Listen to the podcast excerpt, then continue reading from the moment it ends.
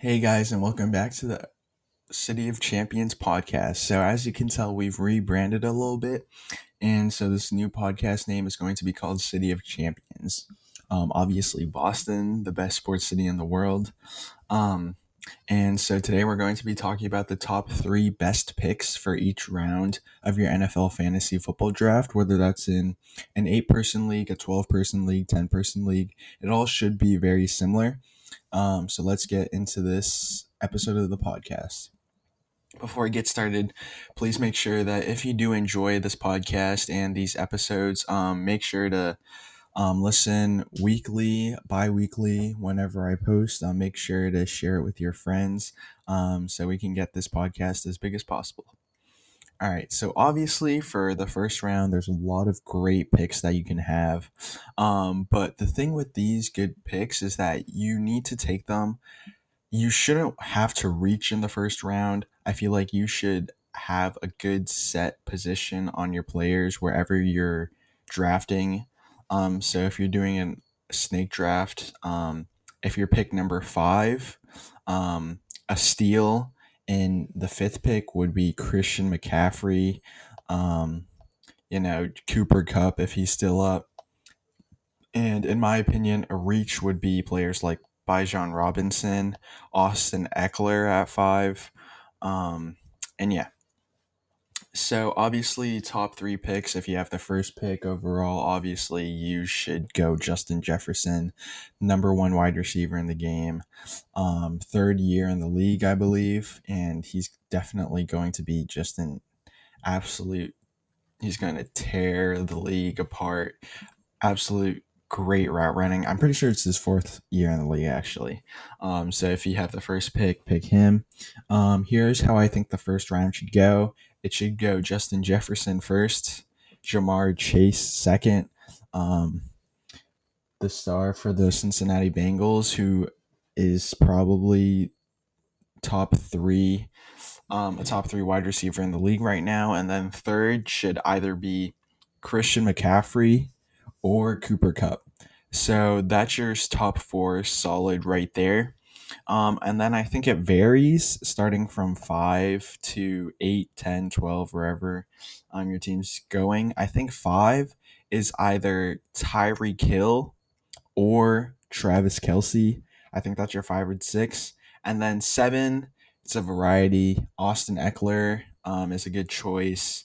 Um, Bijan Robinson. Honestly, I'm not too big of a fan uh, for Bijan Robinson in the first round. I think if you get him in the second round, that's going to be a steal. But um, at seven, if you want Bijan, um, Austin Ekeler, I think those are both very good picks for the first round. Um, yeah. So on to the second round. Um, some good picks. Pickups are Stefon Diggs, Davante Adams, um, and some solid running backs as well. Josh Jacobs, Saquon Barkley, Derrick Henry are all very solid second round picks for you.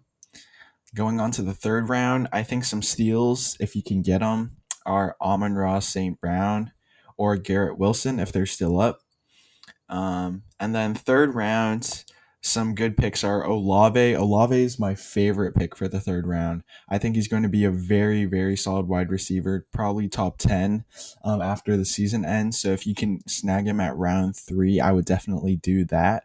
Um, some other players that you could get in round three that would be really good. I believe Najee Harris is a pretty good pick. Rhamondre Stevenson, a solid running back. That's definitely going to get a lot of touches. Tony Pollard, if you can get him in the third round, um, that would be an absolutely amazing pick. I think for quarterbacks, I think you should wait until fourth round or after. But once the fourth round hits, top quarterbacks Patrick Mahomes, Jalen Hurts, Josh Allen, I would recommend getting quarterbacks that have throwing talent, but also running talent as well, because that gets you a lot of fantasy points. So Patrick Mahomes, um, Jalen Hurts, both very mobile. Josh Allen, surprisingly, very mobile as well. Lamar Jackson's pretty good pick. Joe Burrow, touchdown machine. He's very good. They're all very good picks for the fourth or fifth round. Um, I think if you reach for him in the first reach for a quarterback in the first three rounds. I don't really recommend that, but obviously it's your choice. Um, and then other picks in the fourth and fifth rounds that are good picks. I really like players like Travis Etienne. Um, Amari Cooper is also a really good pick. The top, the running back one for the Jaguars and the wide receiver one for the Cleveland Browns. I think if you can pick up any type of wide receiver one, tight end one, um, running back one, it's a very solid pick no matter where you are in the draft. Next for the fifth round, Jahmyr Gibbs is probably where you should pick um, him up in the fifth round. The rookie running back for the Detroit Lions. He was.